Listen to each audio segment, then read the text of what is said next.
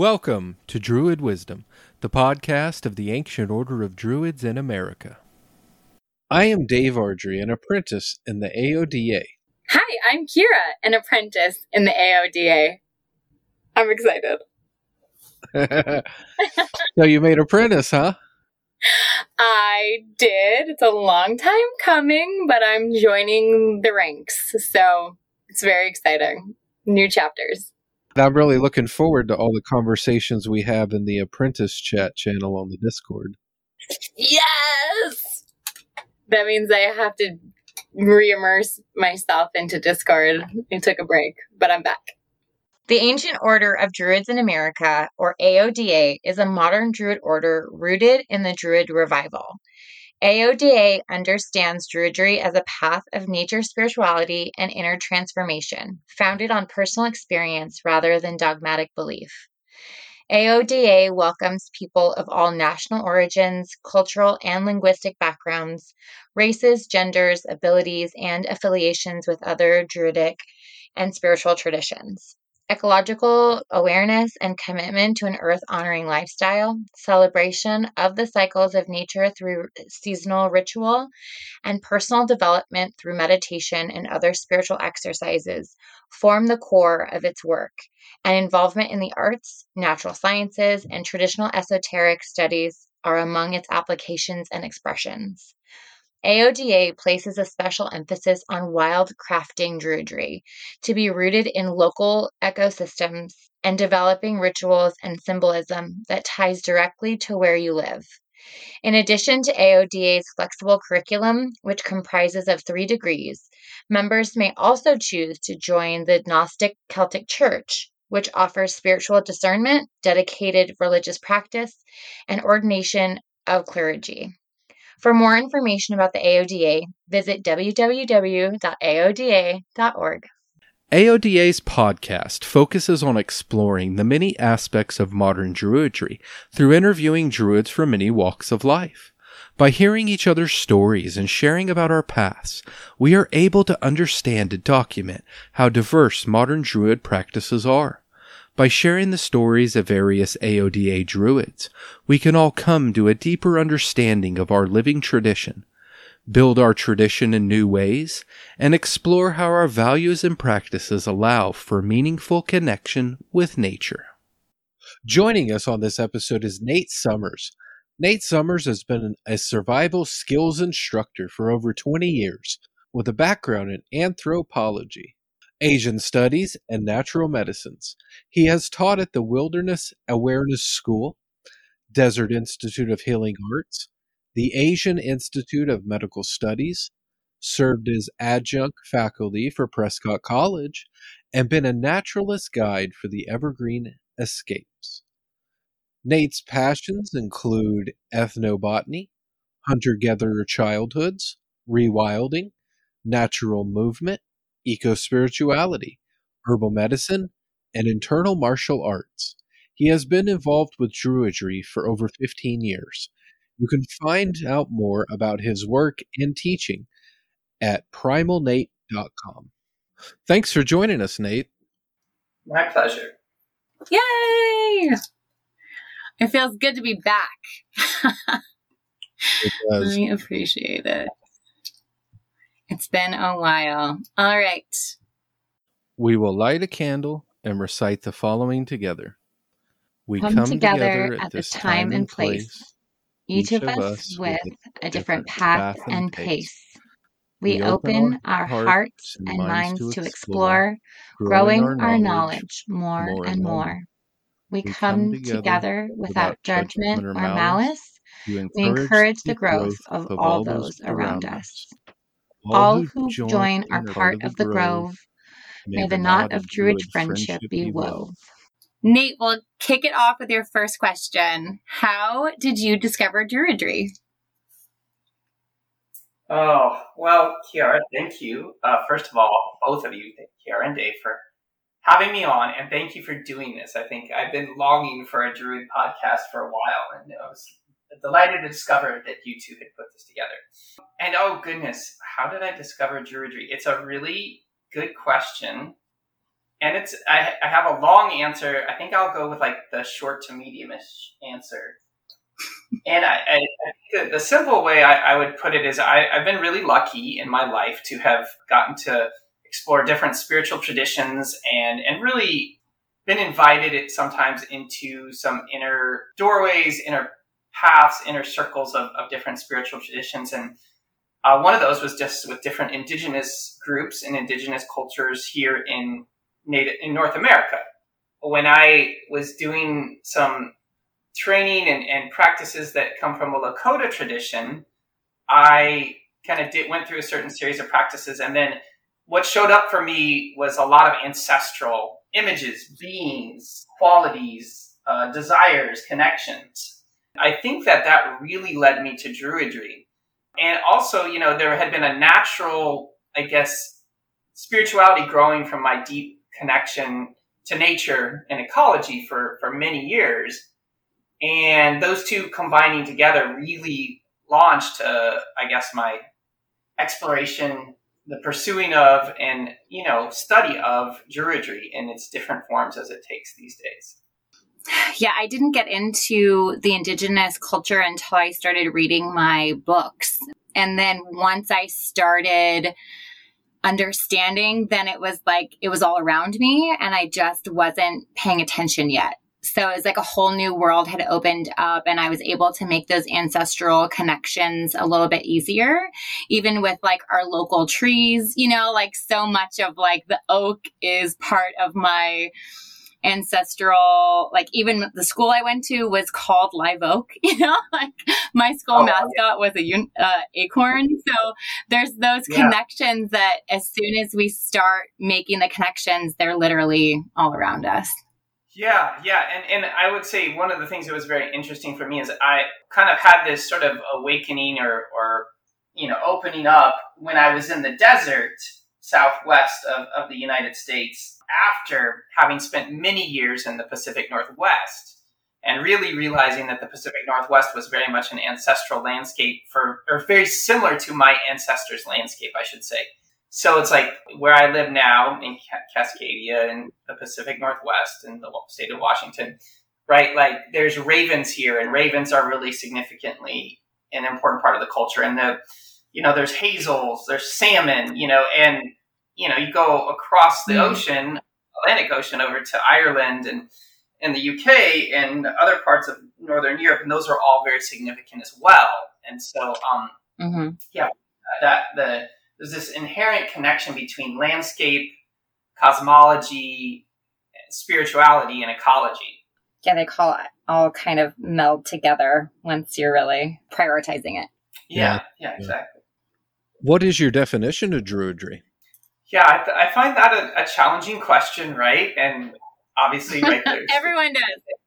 Right, and you know, the joke is that like you know, you ask some you know different druids or different people who practice druidry, and they'll give you different answers, and I, I think that's a, really valid, and I love that. But I would say that it is a, a an eco spirituality tradition that's you know emphasizes connection uh, with your local bioregion, but also has you know some sort of connection to ancient European traditions. It's a relevant spiritual path for everybody to consider and explore in the face of the ecological challenges we're facing as as people um, all across the planet. And and I think it really does fill in some gaps for a lot of folks, myself included. I've been involved with a lot of different uh, what you call ancestral skills work, survival skills work, rewilding, and and I you know people become very deeply connected to to nature and to the plants and animals around them, and they they discover these deep longings, and one of them is a spiritual longing, and yet then there's the conundrum of they kind of become very attracted to the traditions that might be in their bioregion, but then there's issues of cultural appropriation and, and power dynamics and all this stuff that can get really complicated really fast. And so I think that, you know, Druidry really can offer a spiritual possibility for, uh, as a very fluid, flexible path to explore the intersection of nature and spirituality for people who are into permaculture, people who love the outdoors, people who are into survival skills, but they just aren't into organized religion, for instance. Oh, absolutely. I love that definition. It's very telling of your background too with the survival skills and I know you you're an accomplished author and so you've written a lot. So I'm fascinated to dive deeper into that. I'm not yeah. And how it all melts together right of like being one in nature almost to the extreme way right? It's not just like discursive meditation and like walking through the forest but you're like immersed in it. Do you want to elaborate a little bit on the survival part? Yeah yeah sure. I, I would love to. And and i would just say yeah that that's a great way to put it Kiara. And i i love discursive meditation. I found it a very refreshing you know approach to meditation after having done other meditation traditions. But yeah, that you know the one of the things I really love about AODA is the the three paths, right? The um, Bardic, Ovate, and Druid. You know the three strands, and especially that ovate path of knowing and learning and understanding the bioregion you're in, and and just going and sitting in nature, right? Which which is really its own practice you know, I don't want to get on too big of a tangent here, but I, I found it very fascinating to read uh, Gary Snyder back in the day. And he was, I think, the first author that really made the connection between, he thought Zen practice, right, the, the practice of sitting still in Zen meditation was really had a precursor practice that was sitting still in nature that was probably related to hunting and the sort of state of being you have to get into when you're hunting an animal, right? Or mm.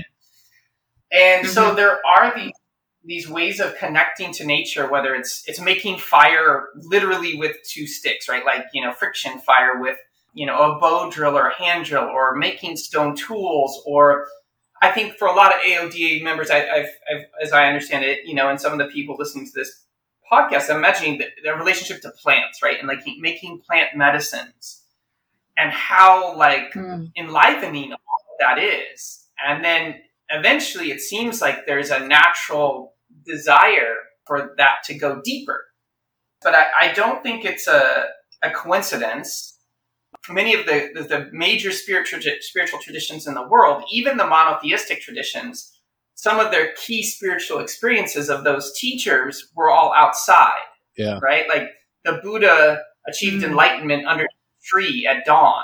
You know, uh, Moses talked to a burning bush you know, Jesus spent 40 days in the desert. You know, like so it's it's all there, you know, and so it, it kind of brings us back to the idea that nature is inherently connected to spirituality. Yeah.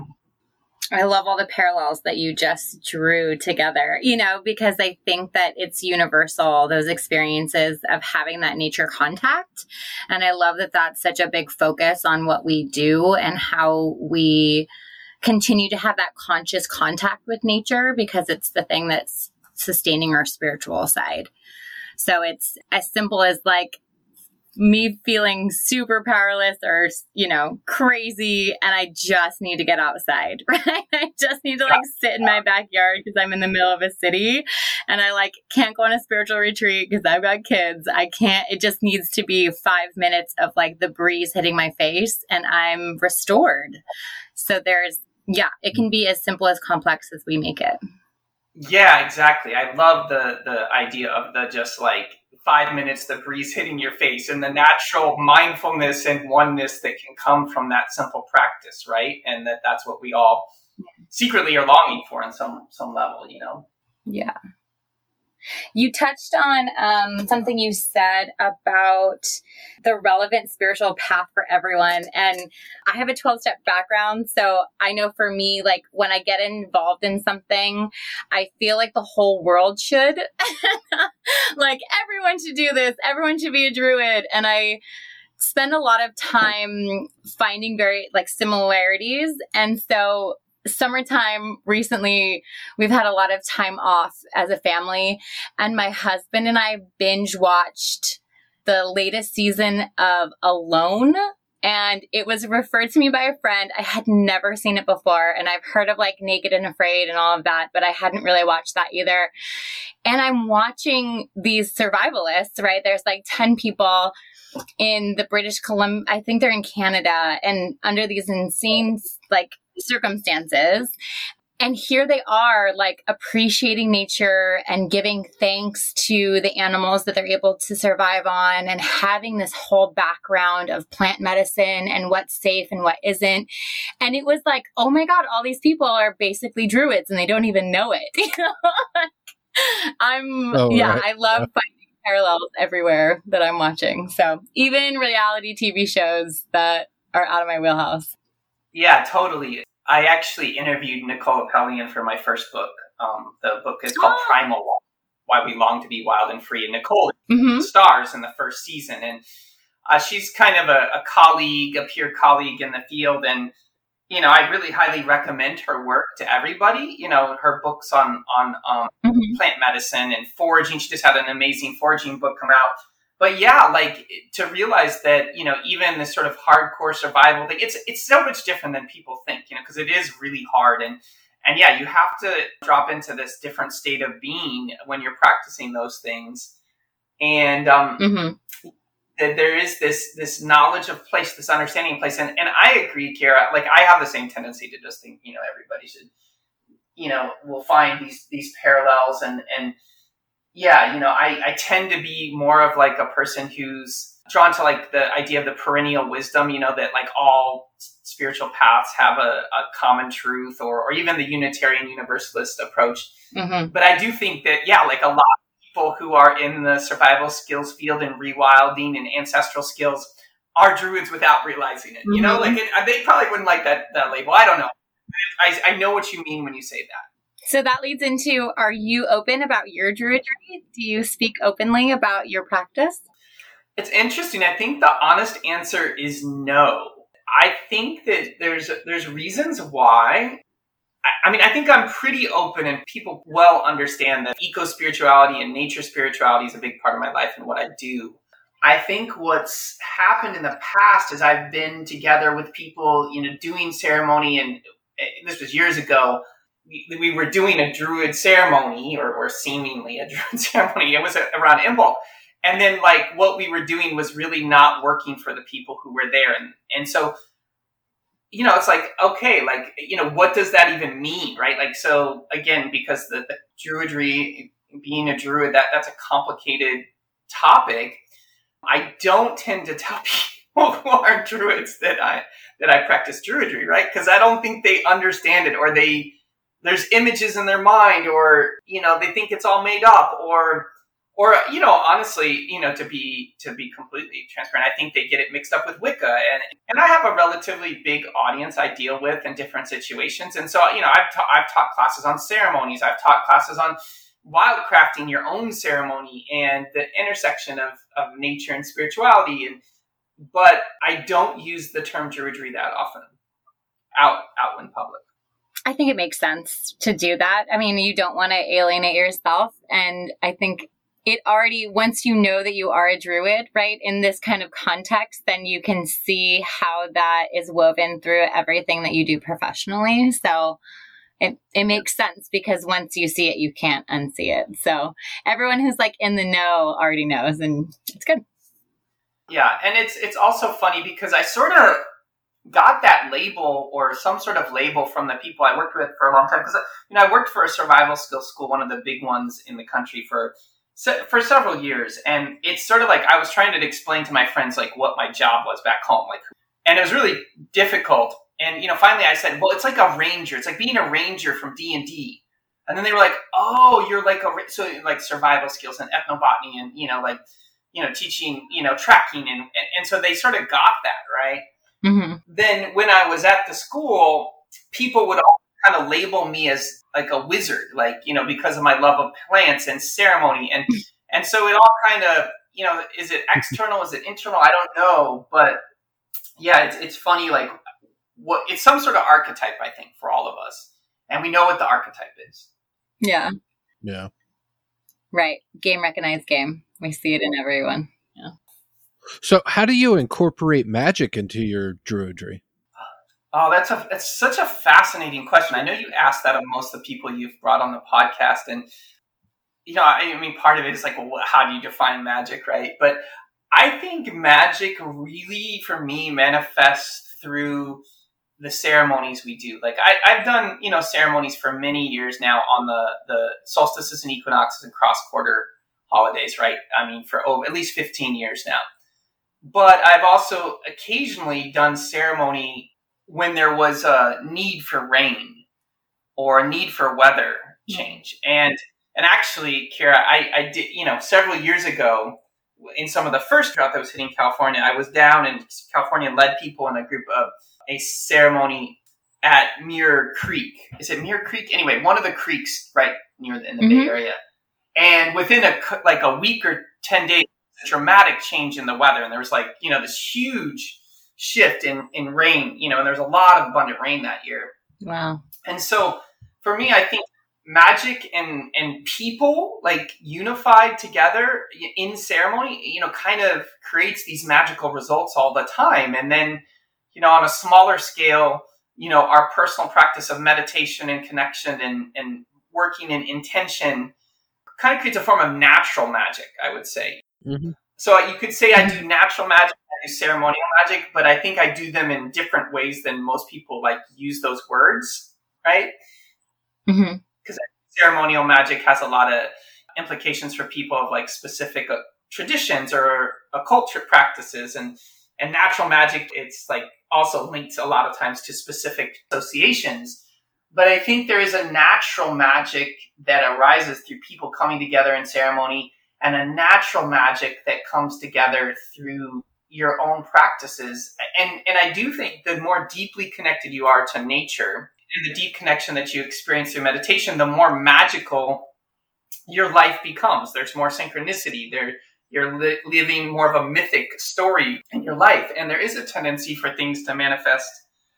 And I remember some of the teachers I had early on talking about the importance of what they called the upright mind, and this idea that as you became more and more connected, that your thoughts became more powerful and that you had a more of a tendency to manifest things. And so you wanted to be cautious about having a lot of negative thoughts about yourself or others or about the world, because then you could tend to make those, you know, ha- you know, those things would start to happen or, or would come true.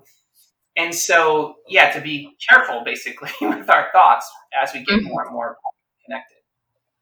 Oh, absolutely. It seems to me like ritual magic and like natural magic seems to work along with like relationships where ceremonial magic is more about like the will. Mm, uh-huh, uh-huh. Ooh, can you elaborate on that? On the will? Yeah. Can you like define that more? Like I'm curious about the defin like the defining characteristics of each. Okay, w- will and magic it's it's not necessarily willpower, it's more the intention toward a goal, but there's no real relationship needed. It's as simple as like to take it to like a mundane aspect. Oh, I'm thirsty. It is my will to get a drink. I'm going to go in mm. kitchen and get a drink, thus fulfilling my will. Whereas with mm. ritual and natural magic, it's more along the lines of, "Oh, I'm thirsty. I'm going to go get a drink," and and I th- I thank the spirits and the the powers and everything that I actually have clean water in this home, and that I'm going to say a prayer for that while I do this. It's more about. I guess being connected with the world around you rather than just being connected to yourself and kind of throwing all that out into the world. Mm, okay. Okay. Yeah. Thank you. I felt that because we had this summer solstice organization wide ritual in summer and there was something powerful not only just doing it on the actual day but also like putting my little pin on the map that I was part of the collective you know there just felt something special about being one of many that were doing land healing work that day. And it felt more magnified when I was in my ritual that I wasn't the only one doing it. Even though I know that there aren't on any given cross quarter day or, you know, holy day, but there was something about seeing the proof in the pudding and all the other little pins that made it more real to me. Yeah, yeah. Yeah, kind of like it spoke closer to that relationship.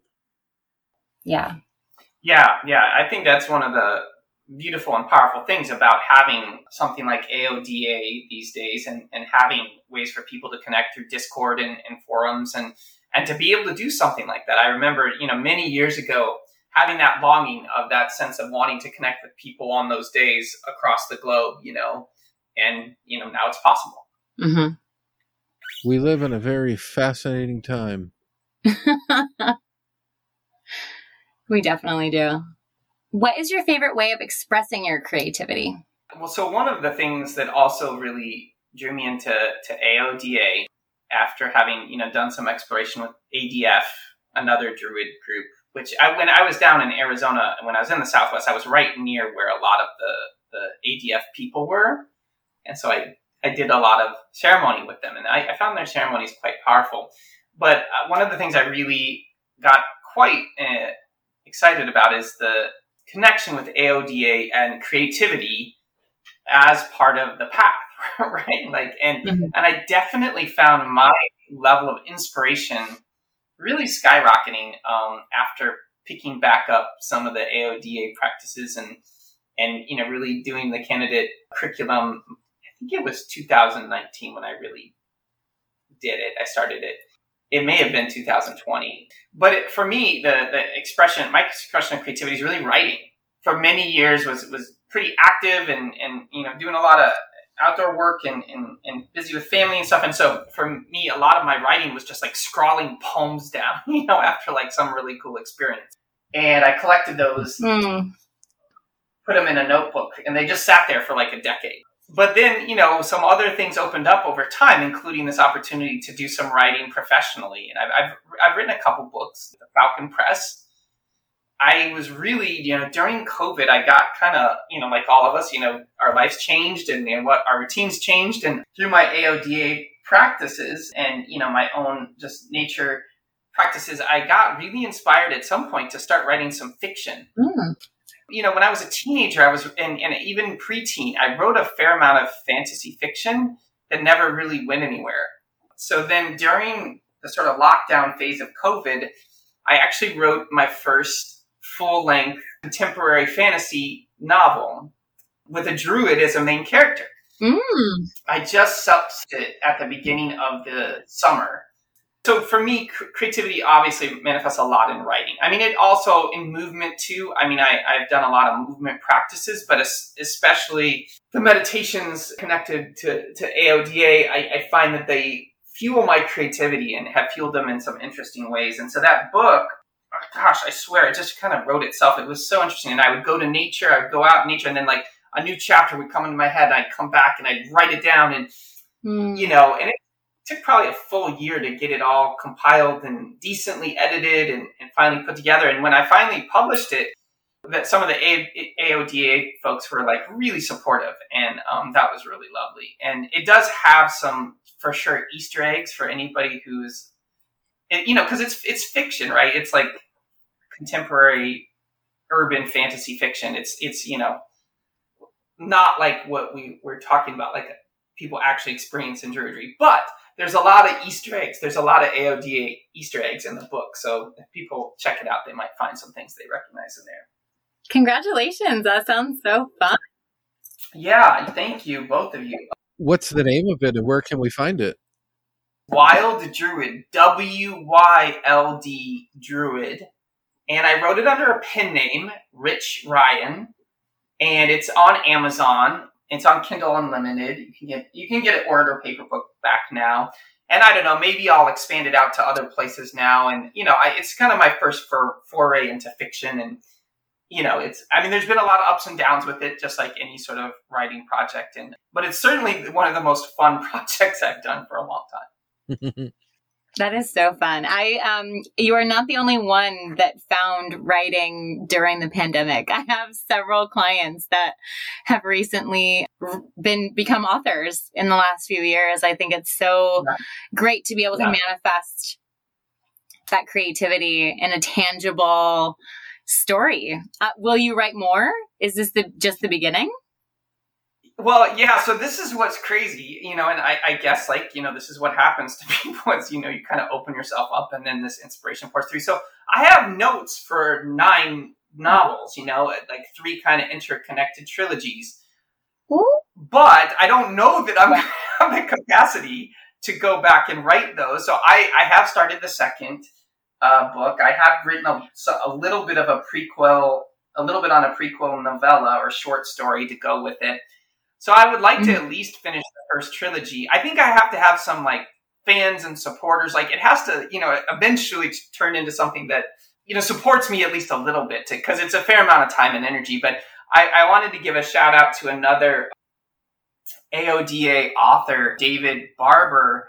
He's a he's a candidate and he has a mystery series and it's not explicitly like a druid mystery series but he has it's got a lot of nature connection a lot of tracking and survival skills in it. And he's been a great resource for me around diving into self-publishing and self-publishing fiction. Mm. and so you know he's a and you know so we talk about you know our druid practice and we talk about writing and we talk about like publishing and all that. And so he's been and he's he found out about when i published i posted it on the AODA Facebook page, you know, and he was one of the people that wow. was support. That is so cool. It's great that we can support our members. Uh, that's part of why we want to do this podcast is our AOD members are doing so many amazing projects and we just want to get the word out there about eh, what people are doing and how to support them. So that's perfect. Mm-hmm. Thanks. That's awesome. I, that's I, I love that you all are doing that. Yeah. A- are there other philosophical schools or spiritual traditions that you embrace or practice alongside your druidry?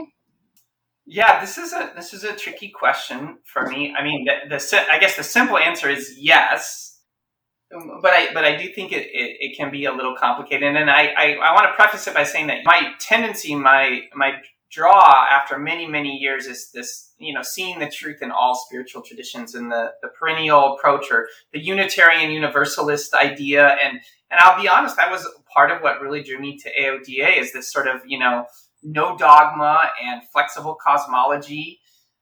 But I, mm-hmm. I have, you know, been lucky and fortunate enough to have had different teachers from different traditions. And I, I you know, have had different indigenous teachers who've, you know, share different practices. And, and, you know, it's like some of those are appropriate to take up and some of them, you know, it's not. And you have to kind of figure out the, the line there, but there's certainly that still influences me. And I've also been pretty heavily influenced by a, deep practice of Qigong and internal martial arts and Taoist uh, philosophy and approaches for a long time. And I think AODA folks would find a really fascinating parallels to the, the teachings there. And, you know, for instance, the eight main holidays like the solstices and equinoxes and the you know the cross quarter days. And and we're we're doing this basically this we're, we're recording this on lunasa right? Like you know which you know is pretty mm-hmm. interesting even though i'm sure it'll come out later.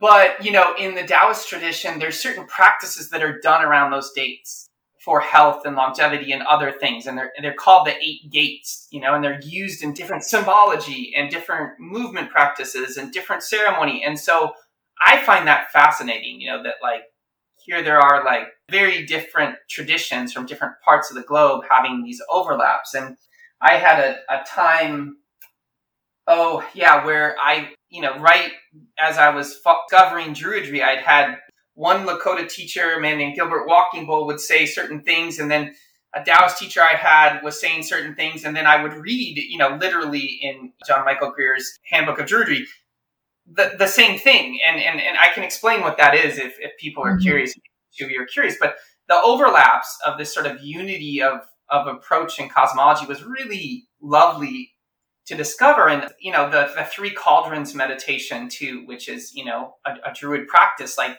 there's literally a Taoist practice that is the three cauldrons practice, and it's the same practice. It's it's it's. I mean, it's virtually the same practice. The the cauldrons are located in the same spaces in the body, and so for me, I just find that really interesting. Mm-hmm. And, and, I remember going to Hawaii um, many years ago and being invited to teach there, and and connecting with some of the local Native Hawaiian folks who came to teach at the workshop we were at, and then discussing what they called um, the, the three pikos. And there was one in the located in the pelvis, one in the heart, and one in the head. And that these were their three centers of, you know, power and relationship and magic and all these things. And so, yes, I, I'm definitely informed still by that Taoist practice. I still do Tai Chi and Qigong, and and and my teacher though is is formally a, a holder of a specific lineage of Taoism, the very specific rituals and ceremonies they do, and I'm not currently practicing any of that. So. Do you want to define Taoism just since you've referenced it just a few times for anyone who isn't familiar with it? Yeah, sure, sure. And I, I think there is some confusion in, in at least America, around exactly what Taoism is, but it is the religious tradition of China, uh, one of the primary three religious traditions, and it is really the religious tradition that was there before Buddhism showed up. And it it has philosophical texts, it has ritual practices, it has magical practices. They, they're very big into talis, uh, talismanic practices, like creating these really cool talismans for, to protect against different things. It has astrology as a big part of it. Feng shui is a big part of it. So when we talk about like the telluric current and the, the cosmic current, right, in um, in Druidry, like those same two currents, those same two energies are high, are basically recognized as like the energy of the earth and the energy of the sky in in Taoist cosmology and practice. So yeah, and um, you know, some people think of, of Taoism and they, they maybe have read the Tao Te Ching or Lao Tzu these famous philosophical texts, but if you go to China or you look back in Chinese history, there's a lot more there. It's quite rich, it's quite diverse, and there's a lot of parallels to, to magical traditions that have also kind of disappeared in, in you know the European tradition and the European American traditions. Hmm. Yeah, they even have alchemy as well. Yes, yes. External and internal alchemical practices, right? And extracting essences from plants mm-hmm. or minerals or other substances for external alchemical uh, practice, but these meditative practices of, of working with the three cauldrons or the three dantians as a form of internal alchemy. So again, mm-hmm. some pretty interesting parallels with Druidry. Uh, another fascinating thing is that the idea of like the cosmos being spheres, like the Sephiroth, uh, that yeah. was first found in China on oh some really old documents. Uh, Greer writes all about it in um, oh the Celtic Golden Dawn School. Mm-hmm. Mm-hmm. Yeah, I've even heard that there's a theory that the Emerald Tablet actually originally came from China. This this very famous alchemical little little tiny text because it, it reads like a, da- a, Chinese Taoist text. And so there's this idea, oh, maybe it came from China originally and then went to Egypt and then I guess to Greece and then to Europe or something like that. Hmm. That would make a lot of sense. It's all um, connected. Um, you know, a lot of China traveled along the uh, Silk Road I had a very similar experience when I first started kind of diving more into spiritual work. And I went to a spiritual sauna, which it, other people would call hmm. a sweat lodge. And when they did the calling of all the directions, it immediately like piqued my interest. And so when I came to the AODA, it was like all about the elements and the directions. And I'm like, this is what I've been searching for, you know, like this has piqued my interest all those years later. And now I have this avenue where I get to really dive deep into the elements and the directions. And it was just one of the many puzzle pieces that like really fit together when I started my candidacy. So there's so many parallels, and I love that there's such a variety of members. And um, we've talked about, you know, the qigong articles that have been in the Trilithon, you know, like that there's just so much information and there's so many parallels to uh, the members that we get to wildcraft our own journey here and we get to, you know, bring all these aspects into it and p- other people are on the same wavelength. And I really, I love that.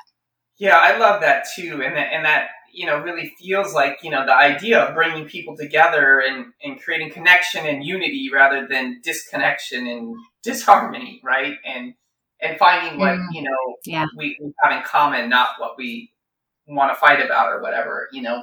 And yeah, I I too, uh, Kiara, like have had been in, in sweat lodges, and and you know the the tradition, the main tradition I was connected to or, or went to for a while. You know, the the te- the teachings were that they were I, almost identical to the sphere of protection practice. It was not just the four directions, mm-hmm. but it was above and below, and it was also the center. So it was like these seven different practices. So anybody who's done sphere of protection, yes.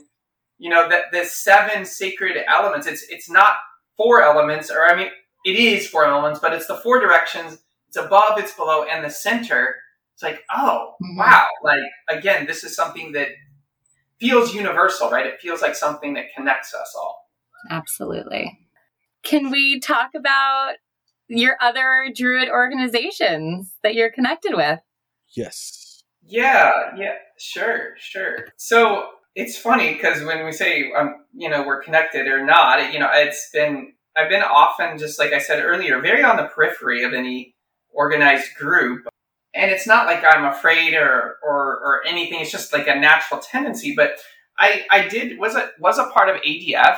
I, I think I'm technically still a part of ADF, which is a another Druid organization. There's three main ones, right? There's AODA there's OBOD, and then there's ADF. And ADF stands for Ár nDraíocht Féin, which is Gaelic for our own Druidry. They're, mm. you know, of the three organizations, they're the ones that, you know, tries to lean most towards their practices resembling historical Druidry, like the Druidry that was practiced by ancient Europeans as best they, they can do it, you know? Mm-hmm. You know, mm-hmm. there's a lot of uh, really cool things in ADF around, you know, really studying what is what is actually known about actual druids and having practices and ceremonies that revolve around the spiritual forces that our ancestors, those who are of European descent, that ancestors actually probably had a relationship with. So there's a lot of, of really lovely aspects to it. I, my first experience with ADF, my first that I really remember was going to a Samhain ceremony outside in the desert. And, you know, there was this huge stone circle, like literally with standing stones with images of deities on it. And there was a fire and they had a tree and there was a well where you put things in. And then there was a part of the, the ceremony where you took like this keg of dark beer and somebody took an axe and said, for the ancestors, and they slammed this axe down into this keg, uh, this keg of dark ale, right? And it spurted out all over. Oh my god! And I swear to swear that my ancestors stood up inside of me and cheered in that moment, and I was like, "Wow, this is really cool!" Wow! and so I found like you know some of what they they really did was really enlivening and really connective, and and you know like like we were saying earlier, Kiara, a lot of the ceremony I'd been to at that point, you know, had been like sweat lodges and you know really powerful stuff. And, and there's prayers and there's takes you into this alter consciousness. But I found that the ADF ceremonies were equally powerful. And yeah, and it's ironic that I discovered ADF when I was down in a different bioregion, a desert, very far from the kind of bioregion that I felt naturally connected to, which is like a you know a rainy, lush forest with oceans nearby and mountains. You know. Mm-hmm. mm-hmm. And I I think that you know the reason why I haven't really stuck with a lot of the ADF practices and things is just again it's kind of like I prefer that more universalist approach. And I, I'm just pretty influenced by local environment and local cosmology, you know, like they kind of mm. bubbles up out of here in the where I am in the now the Pacific Northwest, the Cascadia bioregion. Mm-hmm. So, does the ADF not have the local focus that the AODA does? Well, they they have an interesting cosmology, which I actually feel like does overlap with AODA, where they have this cosmology of like there's three kind of different powers. There's the sort of the ancestors, there's nature spirits or local nature spirits, and then there's gods and goddesses. But my impression, and this is just my experience, was there was a lot more emphasis on the gods and goddesses that were worshipped in ancient Europe. And, oh.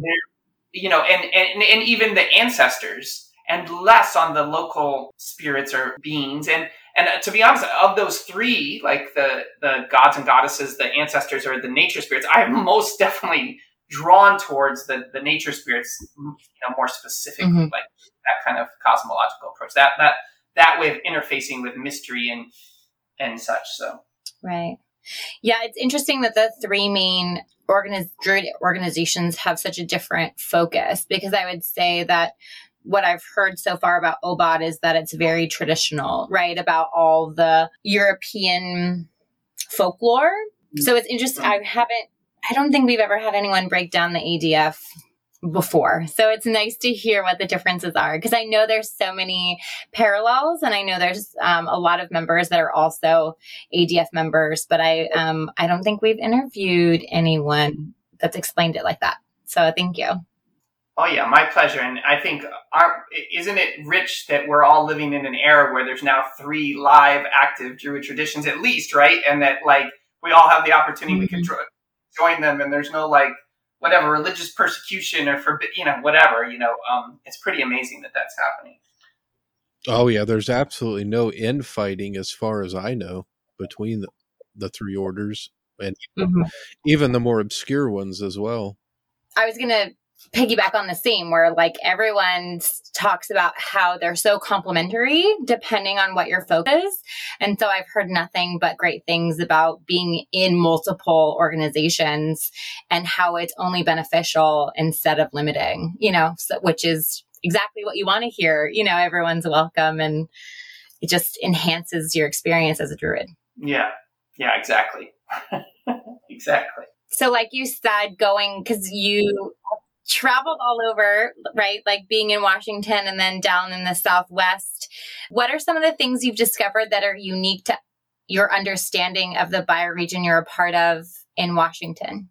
I, I came out to Washington the first time when I was 19. And, you know, there was a deep connection to this place. I, I remember riding a ferry across the Puget Sound and seeing Mount Rainier, which is this massive mountain, and then going and working at a summer camp and seeing old growth trees for the first time and eating wild berries and going backpacking. And it's just sort of this awakening, right, of connection to nature. And then I went and finished school and went back. And then, and so I, I lived here for a while. And then I did go down to Arizona for a few years. And one of the things that was just, it was very hard for me to live in Arizona actually because it's just so hot and dry. And, but that was when I had that realization of, oh, one of the reasons I like the Pacific Northwest is because my ancestors come from a place where there's salt water and rivers and mountains and forests, mm-hmm. wolves and ravens and and you know bears and and they're not from the desert. That that that some of the reason I like that landscape might be because like that's where my people came from.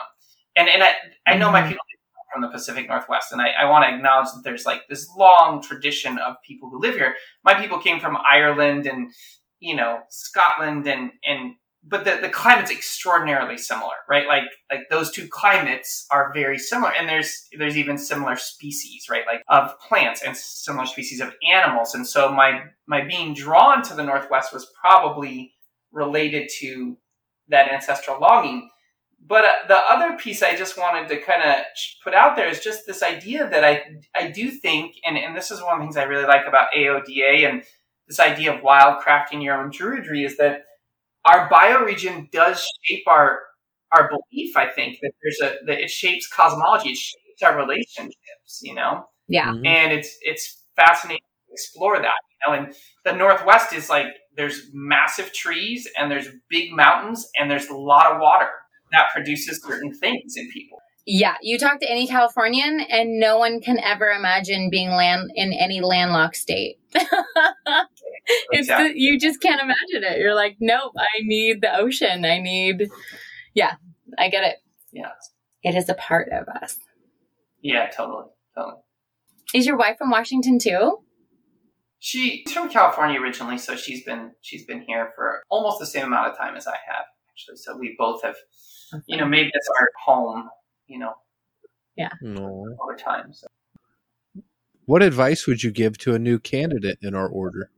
Just say to enjoy yourself. Like I'm definitely a person that can get a little bit uptight and a little bit focused and a little bit like perfectionistic about anything and about any sort of practice. And so I would encourage candidates to really enjoy themselves. And I would encourage them to for sure make, you know, make sure that part of the ovate path of getting outside and just sitting by yourself quietly in nature, that you really make that a regular part of your practice there there's definitely some things I've seen in the eco spirituality and even neo pagan traditions of people who are like really into a lot of recreated traditions that are very disconnected from where they live and, and very just disconnected from nature. You know, and so I just think that's a really beautiful part of the, the AODA path. And that I yeah, I'd love that that part. The earth path, right? Yeah, Mhm. yeah, the Earth Path. Yeah, I think that nature connection piggybacks onto our bioregion, right? Like right now, the crows are in my neighborhood. Someone is feeding them. My neighbors probably hate it, but I love it. So our walk, our evening walk, the crows are everywhere. And that is unique, right? Like they don't exist everywhere. And it's Right. something that I'm really appreciating of like midsummer right now. And my bioregion has, I've been able to visit the redwoods and we've got lots of woodlands and oak groves here. And, you know, there's so much diversity. And I feel like really connecting with nature and wanting to connect with all the different aspects have made me more curious about the birds that are chirping and what's happening on any given cycle of the season. So it that's been eye opening during my candidacy for sure. So other than the book and the book link that we're going to put in our show notes, is there anything else that you want to promote? Yeah, I, I would love to, and, and thanks for asking, both of you. I, I think it's very kind of you to, to to promote people's work. But I, you know, I do some naturalist guiding and survival skills, you know, in person stuff here in Washington. But I also teach a lot of online classes. This is something I didn't really expect to be doing, but it really blew up during COVID in like a good way. And so you can check me out. I have a website, www.primalnate.com. And yeah, I just taught a plant spirit medicine class this summer. And yeah, I've taught some spirit tracking classes before, like intuitive spirit tracking. And so stuff that's really right up the alley, I think, of a lot of people who are out there listening to this in AODA and just who are interested in Druidry. You know, and one of the things I'm really interested in sharing with the, the Druid community that hopefully will happen at some point is teaching about the language of the birds. Oh, Um, fascinating. and this being actual practice that was part of part of European traditions. You know, like it, it really is something. And then there's sort of a more modern naturalist take on it, and like how you really can use like what the birds are vocalizing to find where animals are, or to understand what's going on with the weather, Mm. or there's a real like actual part of it, like a real like tangible part of it, and then there's also a more esoteric part of it. So yeah, um, Mhm. you can you can check it, that that kind of stuff out on my website at, at primalnate.com and and get on the mailing list because I don't have any current classes I'm doing right now. But come September, October, there should be a couple cool things on there. I think people would be interested in. Awesome. Thank you so much for all of that. You have a cookbook too. Like you're so well rounded on what you have available. So it's it's really awesome. Yeah, yeah, and thank you, thank you, and thanks so much for having me on. I really appreciate it and appreciate the work you all are doing in the world. Oh, thank you. Yeah, thank you. Before we close, why do you think Druidry is important at this time and what role can it play in the bigger challenges we are facing? I do feel like there's something that Druidry is offering that is not really being offered by a lot of other spiritual traditions right now, or like a, a- Mm. just a materialistic approach. And it really is this idea that many, many, many religious traditions, not the indigenous traditions, but most of the other religious traditions in the world, you know, some of which I've, you know, been, you know, done practices in or been, you know, parts of, really ha- seem to have this transcendental approach, and and I feel like, and I'm not the only one. I think plenty of people on this, you know, in this group and, and who are listening will understand what I'm saying is that this transcendental approach, I think, really leads to many of the challenges we're facing the, the materialistic challenges and the philosophical challenges and the, really the ecological crisis we're in. And so when i look at any tradition out there that's that is really about connecting us and connecting us to nature you know druidry really pops out i mean and, and i think some of the other neo-pagan traditions do too but I think that especially the AODA approach that it's you know more universalist and it's there's no dogma, there's no cosmology. You know, you can be Christian, you can be a Druid, you could be a Taoist, and you could be a Druid, you could be Jewish and be a Druid, you could be whatever and be part of AODA. Like that, I think that there's something special about that and that unity, uh, that acceptance, that tolerance, and that connection to nature really. I feel like are kind of some of the medicine we really need in the world right now to, to you know face mm. a lot of we're facing, you know? Oh, absolutely. So so many of those transcendental schools, I mean, they say they're like they're they're open to all beliefs and all people, but really when you get down to the grit of it, they're not. Yeah. Especially yeah. with like um the LGBTQ plus community, you know? Yeah. And yeah. AODA's really been a safe space for uh, everybody in that community. Yeah, exactly. Yeah, the medicine we need is through the connection and unity. I mean, we see it everywhere on the Discord and the Facebook and the forum, you know, where there's so much support of other members going through different things. Not only like the climate crisis is affecting so many people, mm-hmm. you know, there's the on the, you know, political side, not that we'll discuss it here, but you know, there's so much going on. And I think that uh, the contact of nature is so universal and available literally to anyone that it is equalizing. You know, we can all have find a peace that we're not necessarily finding on our own.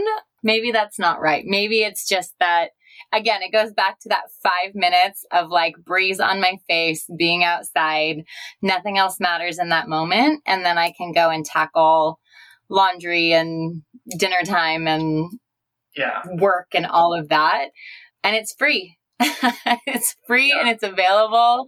And I have an entire community out there of druids that are willing and able to support me in whatever I'm going through. So it is the medicine we need for sure. Yeah. Yeah. Nate, thank you so much. This has been so great to talk to you. I feel like I learned so much.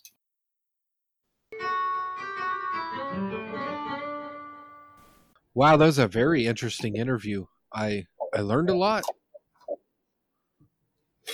I could have talked to Nate for like another two hours. he mm-hmm. is like a wealth of knowledge in so many different ways. I could have really d- dove deep into the survivalism. so that was um, our first survivalist interview. Very cool. Yeah, we'll have to have on part two again. I thought it was really interesting the way he was talking about Gary Snyder and like hunters and stuff and and being out in nature. I remember um, my time in the military. They taught us this technique called SLLS, and that's where mm. when you're out in the field, you stop, you look, you listen, and you smell, and you take in all the everything that you can be aware of around you all at once. Mm. And when I read about that as the practice of stillness, I was like, oh, I know about this. mm-hmm. yeah, I might have to steal that because they're paying attention to your senses is such a part of something we take for granted when we're outside. But it's true, like the magnolias are blooming right now, or, you know, when things are blooming and you smell it, you're taking in all of the senses. It's so important to the experience. Oh, absolutely. Yeah, I really appreciated the indigenous history that he had um, and the ancestral connection. I think that's something that I've definitely gotten more connected with as my druidry has evolved. Something that's universal among all of us, how we connect with not only our land through the local focus, but also through our lineage and what that means to us. So I appreciated it. Oh, yeah. Western esotericism has a very fascinating history that is act that you actually don't learn about in school. But mm. yeah, if you if you research into it, it's there's a lot of connections and a lot of interconnectedness with almost all the cultures and all the philosophies. Yeah. Yeah, there were, he brought up a lot of parallels that I had not thought of. I mean, there's a lot of things that we probably should have learned in school that we didn't. so, if we could rewrite yeah. the history books, you're only only there so long. I know, and it feels like an eternity, all at the same time. The AODA has a website, which is aoda.org. We also have a public Discord server, a public forum, and a Facebook group, as well as an Instagram. If you are a member of AODA and would like to be a guest or contribute music, poetry, stories, philosophy, or other art, please reach out to us at druidwisdompodcast at gmail.com. The artwork for our logo was provided by the Grand Arch Druid of our Order, Dana O'Driscoll. You can find more of her beautiful and inspiring artwork on Instagram at Druid's Garden Art. The music was provided by me. Our podcast Instagram is Druid Wisdom Podcast. Don't forget to check out Nate's website, primalnate.com, and check out the book Wyld Druid, an urban fantasy action book by Ryan Rich. All these links will be in the show notes. Please consider leaving us a rating and review on iTunes or Podchaser. Thank you so much for joining us. We will now depart with some quotes provided by Nate.